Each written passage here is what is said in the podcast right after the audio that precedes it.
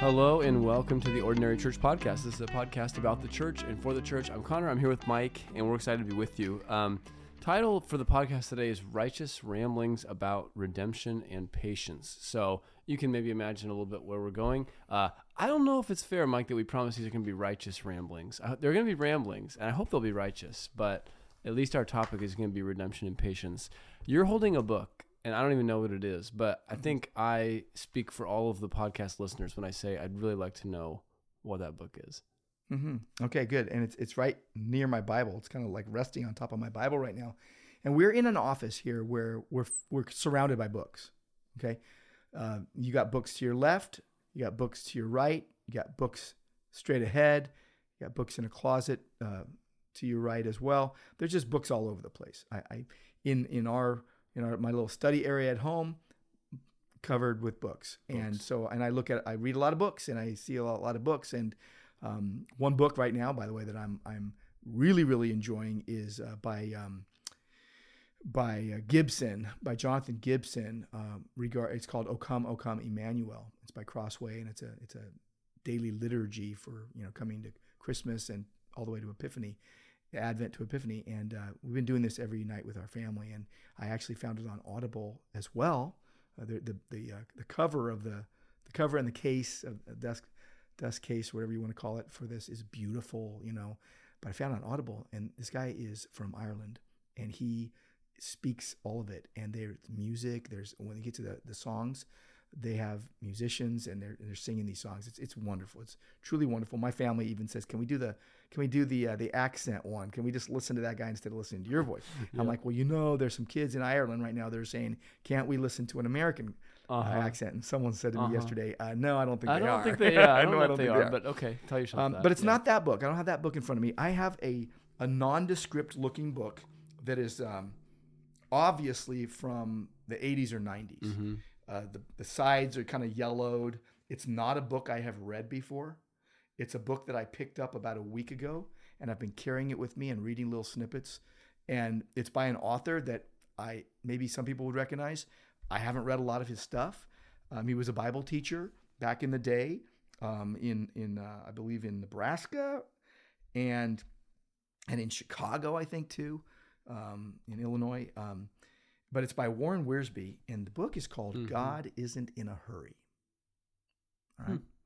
And the subtitle is Learning to Slow Down and Live. And the interesting thing is the um, chapter one is called God Isn't in a Hurry. It's really good. And then the second one is The High Cost of Shortcuts. Third one, An Hour at a Time. Uh, the economy and eternity. Don't forget today. No time for second opinions. All these things. And it's all about patience. It's all about uh, waiting upon the Lord and how God uses trials to to deepen and test your patience and cultivate fruit in your life and all of that. So that's what I've been thinking about primarily because this Sunday I'm preaching on uh, the patience of Joseph and Mary. And I think, mm. I don't know how I found this. I think it was in a stack somewhere in some books in my closet that, uh, you know, I got somehow and I, and somehow I didn't throw this one out. Yeah. But I didn't buy this book. It was yeah. given to me. And um, so I don't even know who owned it before me or anything like that. It was, it was a, it says this special Billy Graham Evangelistic Association edition is published from permission from the original publisher. Maybe this is a giveaway. It looks like it was a giveaway book. Uh-huh. You know?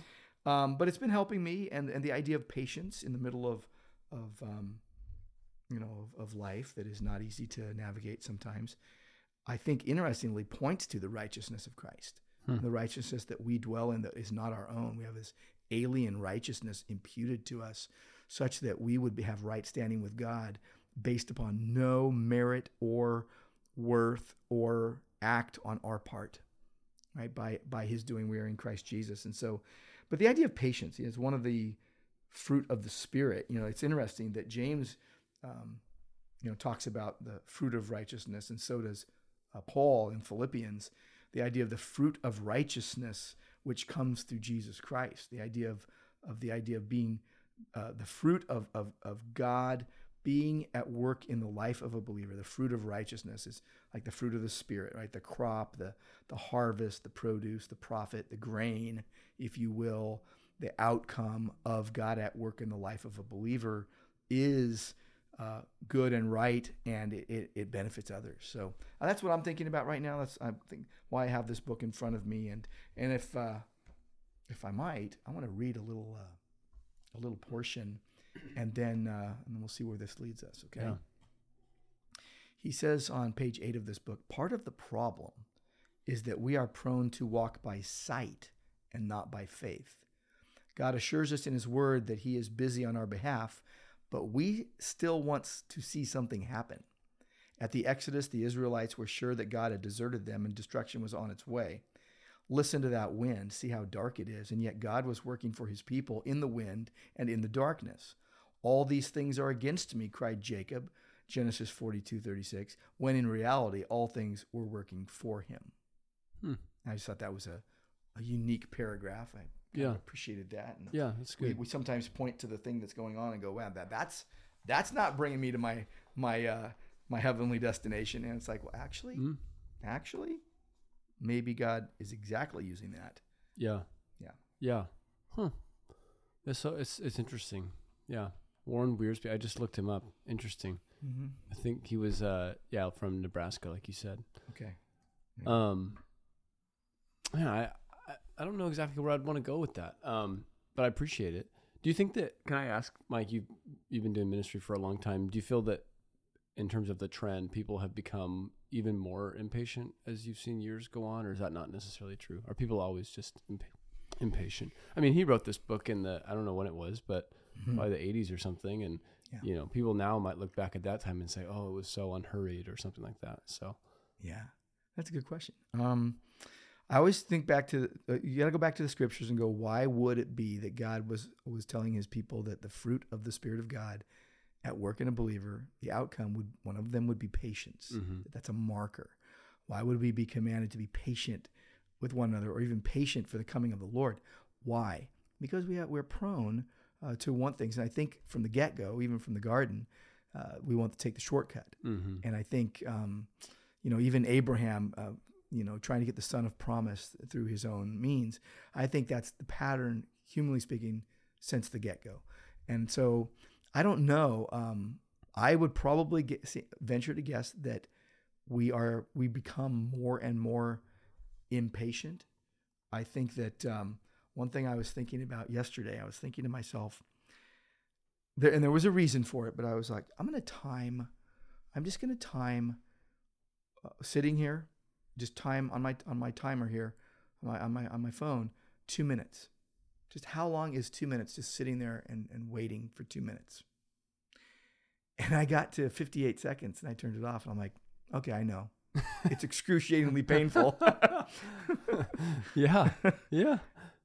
Think about it. I, I- yeah. 58 I I'm lasted imagining it. 58 Yeah. seconds and I tapped out in 58 seconds. I think I could get to 59. I was going crazy. I was like this. I was losing my mind Yeah. after 58 seconds Yeah. of nothing. It's hard. But yeah, waiting. to stop. Yeah. yeah. Hmm. Live by faith and not by sight. I like that. That's what. Yeah. What what text is that? Well, uh, Second Corinthians, Second Corinthians five, we walk by faith, not by sight. That's Um, right. Okay. Uh, I think verse seven, five Okay. seven. Okay. Um, but he's saying he inverted it and said we are prone to walk by sight Right. and not by faith. Right. Right. Yeah. And I think So that's very to- true about us. Yeah. Pick up on expedient things that would seem to make sense to us. hmm Interesting. Any thoughts about redemption, Mike? Right now? I am so uh, blown away every day by the fact that Jesus saved me and wanted wanted to save me and chose to do it before the foundation of the world and that redemption buying us back from the slave market of sin was accomplished at the cross. And we we talk so often about the shed blood of Christ but the shed blood of Christ without the shedding of blood there is no forgiveness. There is no redemption. You're not you're not getting saved apart from God initiating, taking the initiative to do it and purposing to do it and decreeing to do it uh, in his sovereign decrees that are unchangeable and can't be thwarted. So Hmm. that's what I think. Yeah. And, and, God. and as an outcome, Yeah. outcome is a, is a life that reflects the glory of Christ. Yeah, I've been I've been appreciating um, with Christmas coming. Actually, it's it's been a good dovetail. I'm reading the Glory of Christ right now. I know you love that book, and Mhm. um, John Owen, the Glory of Christ, Yeah. and he starts off in the first few chapters talking about the glory of Christ's person. I think it's the second chapter, and specifically that he's the God Man. Um, two two natures, the nature of God and the nature of man in one person, and just yeah, riffs for a while on the complete uniqueness of that and the way that it you know leads towards our redemption and just some beautiful things. Especially, I mean. I think you know Christmas comes around every year, and it's it's just like easy, easy to just kind of get caught in the same ruts of the same stories. And yeah, I know these things. I've read Luke two, you know, about a thousand times, but then you know it's it's harder to stop and think about what an amazing thing it is that God entered the world and became flesh, took a human nature to Himself, the eternal Son of God. Um, yeah, one thing that I really I appreciated from from Owen, the glory of Christ, he's he's talking about how redemption has shown God's wisdom in defeating Satan, the plan of redemption. Mm-hmm. And he talks about how Satan's original sin was to envy um, first the Son of God specifically as the you know the the perfect image of the Father, but Satan was there going, man, here I am, you know, the the highest of created beings, um, and so he envies the Son, and then secondly, he envies humanity, Adam and Eve. Uh, as those who bore God's image on earth. And so then Owen just says, well, look at God's wisdom in showing in, in how he's defeated Satan. Uh, Satan's sin is to envy first the Son of God and second humanity. And now in defeating Satan, God has the Son take human flesh so that Satan is defeated by someone who is one, the Son of God, and two, a human. Um, mm-hmm. And so I, I thought, wow, that's cool. God is God's wisdom is is just beautiful in the way He works things out, and so I've been appreciating that. Mm-hmm. Mike, anything else from you before we wrap this this podcast up? I know it has been rambling. I think that's fair. You know, uh, The Glory of Christ by Owen is one of my favorite books, as you know that. And I think that the idea of um, when we focus on the glory of Christ, I think that it gets reflected in that alien righteousness that gets imputed into the elect. Like the we are, we we show forth his glory. And even as a reflection, like because of Christ in us, the hope of glory, like we don't even have to, I think we should want to. But I think that you wake up in the morning and just go to the supermarket, you go to the big box store, you go to school, you go to work, or whatever it is, and you walk in the room, that there ought to be, you know, this idea of the manifest the, the sweet aroma of the knowledge of Him everywhere we go. But what about the light of the knowledge of the glory of God seen in the face of Christ? The idea that even in a believer, that they, that that there's something, you know. I even think, what if what, what about when a believer is sinning, when a believer is disobedient, and someone even says, "But you're a Christian, you shouldn't be doing this." Why would they even say that?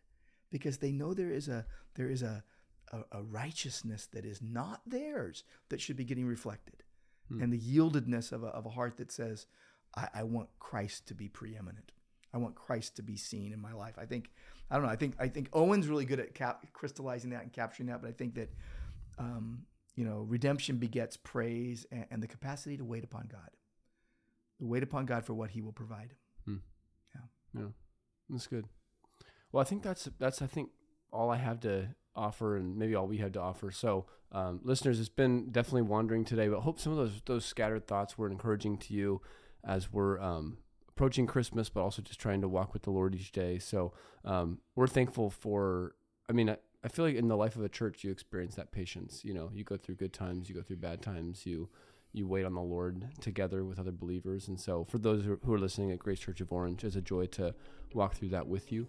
And um, that's all for today. So, until next time on the podcast, God bless you. Have a great week, and we'll talk to you next time. Uh, have a great day.